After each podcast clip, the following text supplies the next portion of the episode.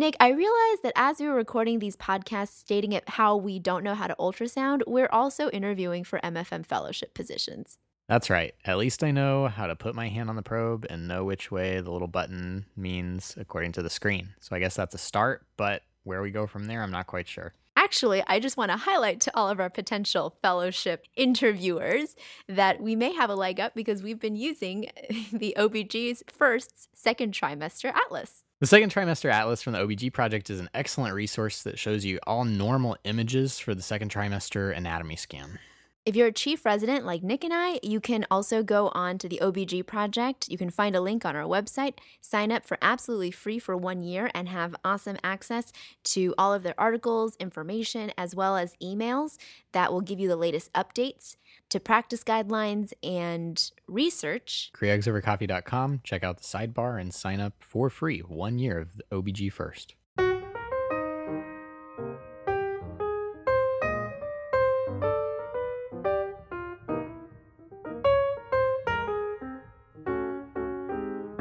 Welcome back, guys. This is Faye. This is Nick. And this is Creogs Over, over Coffee. Coffee.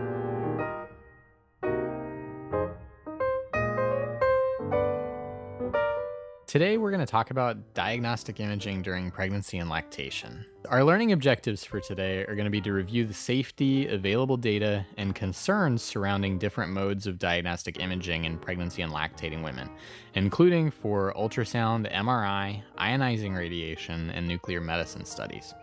We're also going to intersperse that with the basics of radiology, including the measurement of ionizing radiation exposure, acceptable doses in pregnancy, and the potential effects of ionizing radiation. And finally, we'll review, where applicable, the safety of contrast media and various imaging studies during both pregnancy and lactation. Faye, you know, I think one of the most common things that I will get called about from like an outside hospital calling into our emergency department, or even from our own radiology department every now and then, is whether something is safe to do during pregnancy. Yeah, absolutely. I mean, diagnostic imaging is definitely a source of confusion during pregnancy and lactation. I understand how, as providers, we want to be cognizant of the mother and the fetus or the infant, and sometimes we may be too wary and withhold imaging that may be helpful from pregnant or lactating mothers.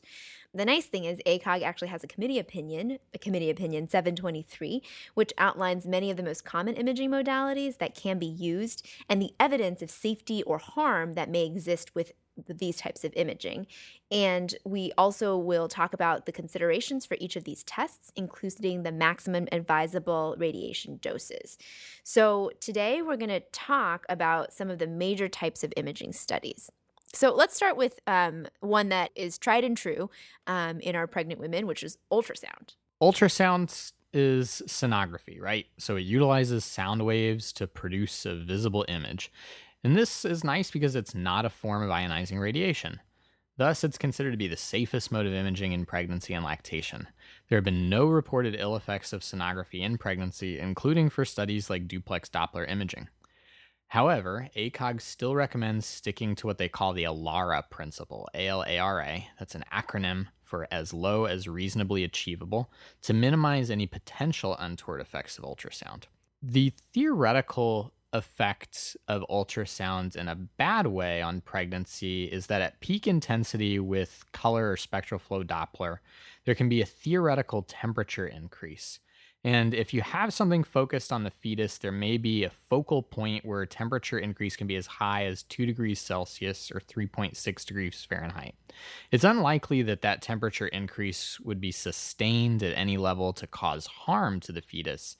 But for this reason, even ultrasound exposure should be used judiciously. So basically, don't put the baby in a jacuzzi situation. Basically. Faye, what about M R I? Yes. So in a lot of our pregnant patients, we tend to use M R I instead of C T scans, for example, to look at certain structures. Similar to ultrasound, M R I allows for visualization of soft tissue structures, um, but unlike ultrasound, M R I is not operator dependent. So the pickup rate for certain pathologies like appendicitis tends to be higher. Um, and there's no special contraindication or consideration in pregnancy for non-con M R Is other than the usual screening surrounding metal or magnet-sensitive implants and things like pacemakers. Um, and in most cases, non-con M R I is sufficient for diagnosis.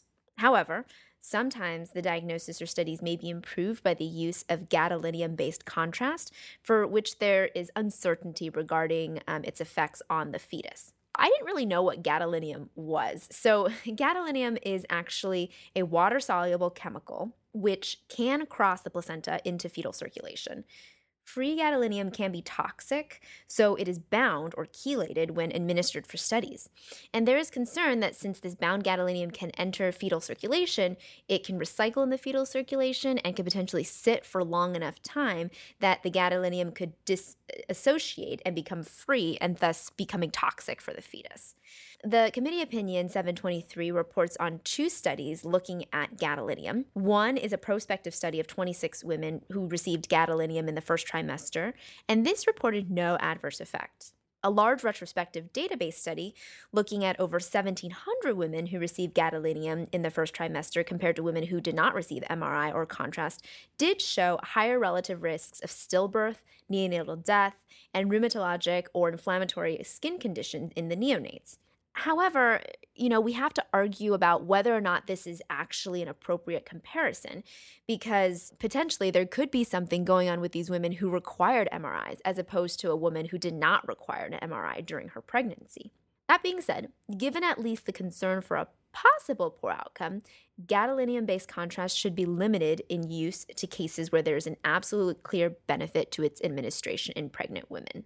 Gadolinium's water solubility makes it okay to give during lactation, as if we remember our conversation with Doctor Cleary back on our breastfeeding episodes, less than zero point zero four percent of a dose of gadolinium will be excreted into the breast milk in the first twenty-four hours, and less than one percent of this will actually be absorbed into the infant's G I tract. Therefore, breastfeeding should not be interrupted after a woman receives gadolinium-based contrast. No, that's really interesting, Faye, especially the kind of stuff about gadolinium. Like, I had no idea that some of this chemistry, the organic chemistry of it all, would come back to haunt, haunt us. us. That was kind of amazing, actually, that we said that at the same time. So, Nick, let's talk about the studies that I'm sure most people came here to listen to, because I think a lot of people know that ultrasound and M R I are safe in pregnancy. But I think the biggest questions we get are about studies that require ionizing radiation, so things like C T scans or X-rays. Yeah, so before we move on to talking about ionizing radiation studies, we have to talk about some vocabulary about the measurement of radiation, because there's a lot of, like, you know, people throw around like you were exposed to radiation or you got this dose of radiation. And actually, those words in scientific sense have meaning to them.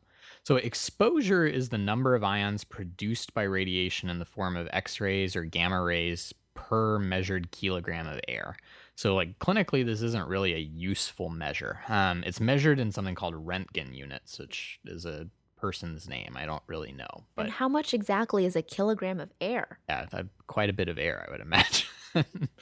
um, unless it's compressed air, but we won't go there. The next is the dose of radiation, and this is really the one that we focus most on. A dose of radiation is the amount of energy deposited per kilogram of tissue. So now we've taken it out of the air, the exposure, and we're focusing on the dose that's actually administered to tissue. This is what we consider when we talk about radiation in pregnancy, and is measured in a unit called rads or in grays. And rads and grays are interchangeable. one hundred rad is equivalent to one gray. The relative effective dose is another measurement that can be used, and is the amount of energy deposited per kilogram of tissue, but then gets normalized for biological effectiveness, or basically how much penetrates and how much it really affects that tissue. This is something measured in a unit called Rentgen Equivalent Men, or R E M for short, as well as something called sievert units. And it's something that's more, again, the domain of radiation physicists as opposed to O B G Y Ns. Um, but again, what we want to track over the course of a pregnancy and what we have the good data on is somebody's total dose of radiation. The background dose of radiation to a fetus during pregnancy is around one milligray for the entire gestation. Committee Opinion seven twenty-three is an excellent table comparing different studies and the expected radiation to the fetus from those studies. They range from one thousandth of a milligray for chest X-rays and head and neck C Ts or mammography. And then there are the higher end of these studies, such as C Ts of the abdomen or pelvis or P E T scans, that can expose a fetus from somewhere between ten and fifty milligray. The risk of radiation exposure to, of a developing fetus depends not only on the dose of radiation, but also depends on the gestational age at which the exposure occurs. In the first zero to two weeks after fertilization, prior to implantation, an exposure of fifty to one hundred milligray can cause an all or none effect generally, meaning that the pregnancy will result in miscarriage or there likely will be no consequence at all. During organogenesis, or two to eight weeks post-fertilization, this is when the risk of congenital anomalies or growth restriction can be seen. But these were at doses of two hundred to two hundred fifty milligray. And as you recall, the abdominal or pelvic C T carries a dose of around ten to fifty milligray. And the x-rays, you said, are one thousandth of a milligray, exactly. Correct? So, no, again, we're talking, again, you have to think about the doses and also think about why you need the study, because you don't want to withhold it because, again, the evidence of harm is at much, much higher doses. I will say, though, that the risk of severe intellectual dis- deficit or microcephaly is most prominent around eight to fifteen weeks, and that has been recorded somewhere between doses of sixty to three hundred milligray. And there's an estimated twenty-five point I Q loss per one thousand milligray of exposure during this time period. There's a lower risk of severe intellectual disability that may persist through twenty-five weeks of gestation, though again with exposures of two hundred fifty milligray or more. And per the committee opinion, actually, the lowest documented dose that produced a severe intellectual disability in a fetus was six hundred ten milligray. Um, and this was a study that actually was based on survivors of atomic bombs. So again, we don't have a lot of great data to go off of with respect to radiation exposure. We know that it's harmful, but again, a lot of our best data came out of the atomic bomb era. Faye, what if we look beyond intellectual deficits or congenital anomalies? Are there other risks that we should counsel patients about with respect to radiation exposure? Absolutely. So other risks that you may place the fetus at is actually the risk of childhood cancer, so after the fetus leaves the womb. With respect to leukemia, it's estimated that the risk of childhood leukemia increases one and a half to two-fold with a ten to twenty milligray dose over a background leukemia risk of one in three thousand. So that means you're increasing their risk from one in three thousand to one point five in three thousand or two in three thousand. Radiologists and radiation physicists can help to calculate doses for patients exposed to multiple studies or with occupational hazards. That said, in comparing the doses of many of these studies to the doses demonstrated to cause fetal harm, the doses in usual radiographic studies is much, much lower. ACOG states that critical imaging studies should not be withheld from pregnant patients if they are needed to make a diagnosis. The next thing that I wanted to talk about was contrast, um, because sometimes you may need to give a pregnant patient contrast with their C T scans to be absolutely able to see certain soft structures within the abdomen. With contrast, there is oral, there's rectal, and there's I V. In terms of oral and rectal contrast, these pose no real or theoretical harm to pregnant or lactating mothers and their infants, so these should be okay. I V contrast tends to be iodinated, but is also water-soluble, so just like gadolinium, in pregnant patients, this can cross that placenta. Animal studies have actually shown no teratogenic effects from its use, but it is recommended to limit use of iodinated contrast unless absolutely necessary. Similar to gadolinium, though, because of its water solubility, iodinated contrast is excreted minimally in the breast milk, and breastfeeding should be continued without interruption if a lactating woman has had an imaging study with iodinated contrast. So we've talked about um, ultrasounds, M R Is, or ionizing radiation studies. I guess that kind of leaves us um, with our last type, which is nuclear medicine studies. Yeah, I mean, nuclear medicine studies, we don't tend to come into contact with as much, I would say, in pregnancy and lactation. But occasionally you may have a patient that you send for a V Q scan or thyroid scan or bone scan. Um, and these can be variable in their potential effects on fetus or lactating infants or breastfeeding infants. The most common radioisotope used for these nuclear medicine studies is technetium ninety-nine. Um, and it actually has been pretty well studied. It has a really short half-life of only six hours. Um, and additionally, it only emits gamma rays. So because of these two characteristics, again, the short half-life as well as pure gamma ray emission, it's generally accepted as safe to use when indicated in pregnancy. On the other hand, radioactive iodine, which is used for thyroid scans, readily crosses the placenta, has a half-life of eight days, and has known adverse effects on the, the fetal thyroid. Thus, it's contraindicated for use in pregnancy, and is also recommended against use in breastfeeding mothers until breast milk has been cleared of the radioisotope. All right, Nick, so we've talked about all of our imaging studies and their effects. Um, let's go ahead and sum up. Perfect. So first, we wanted to stress the fact again that diagnostic imaging can be a source of confusion, but necessary imaging should not be withheld from a pregnant patient.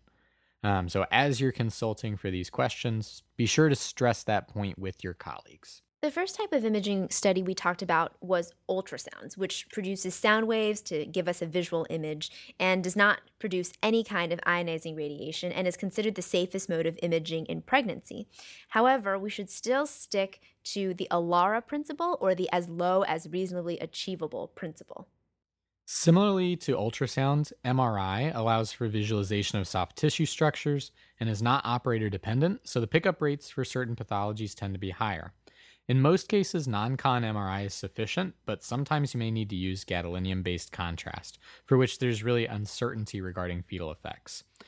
Given the concern for potential poor outcomes associated with gadolinium, it should be limited in use to cases where there's an absolute benefit.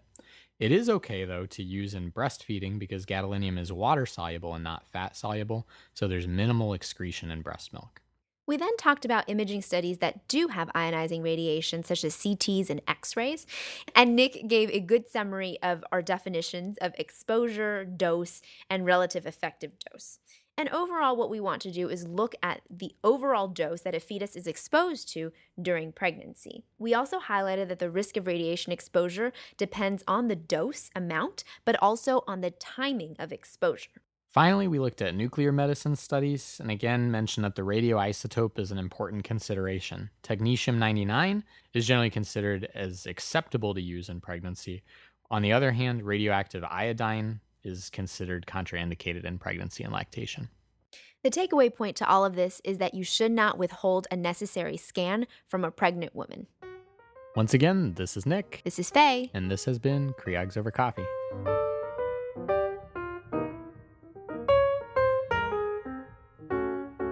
If you enjoy this episode, go ahead and go on to Apple iTunes, Spotify, Google Play, or any other of your podcatchers and give us a five-star rating and review. Come find us online, Twitter at Creogs Over Coff one, Facebook at CreogsOverCoffee, Instagram at CreogsOverCoffee, or on Patreon, where you can get a shout-out, cool swag, or exclusive content for a sponsorship on the show, www.patreon.com slash CreogsOverCoffee. For any adjunct learning materials like charts, extra reading materials, and if you're a visual learner, go ahead and go onto our website, www dot creogs over coffee dot com. If you have a correction to this show today or a previous show, an idea for a future show, or just want to say hi, send us an email, creogsovercoffee at gmail dot com.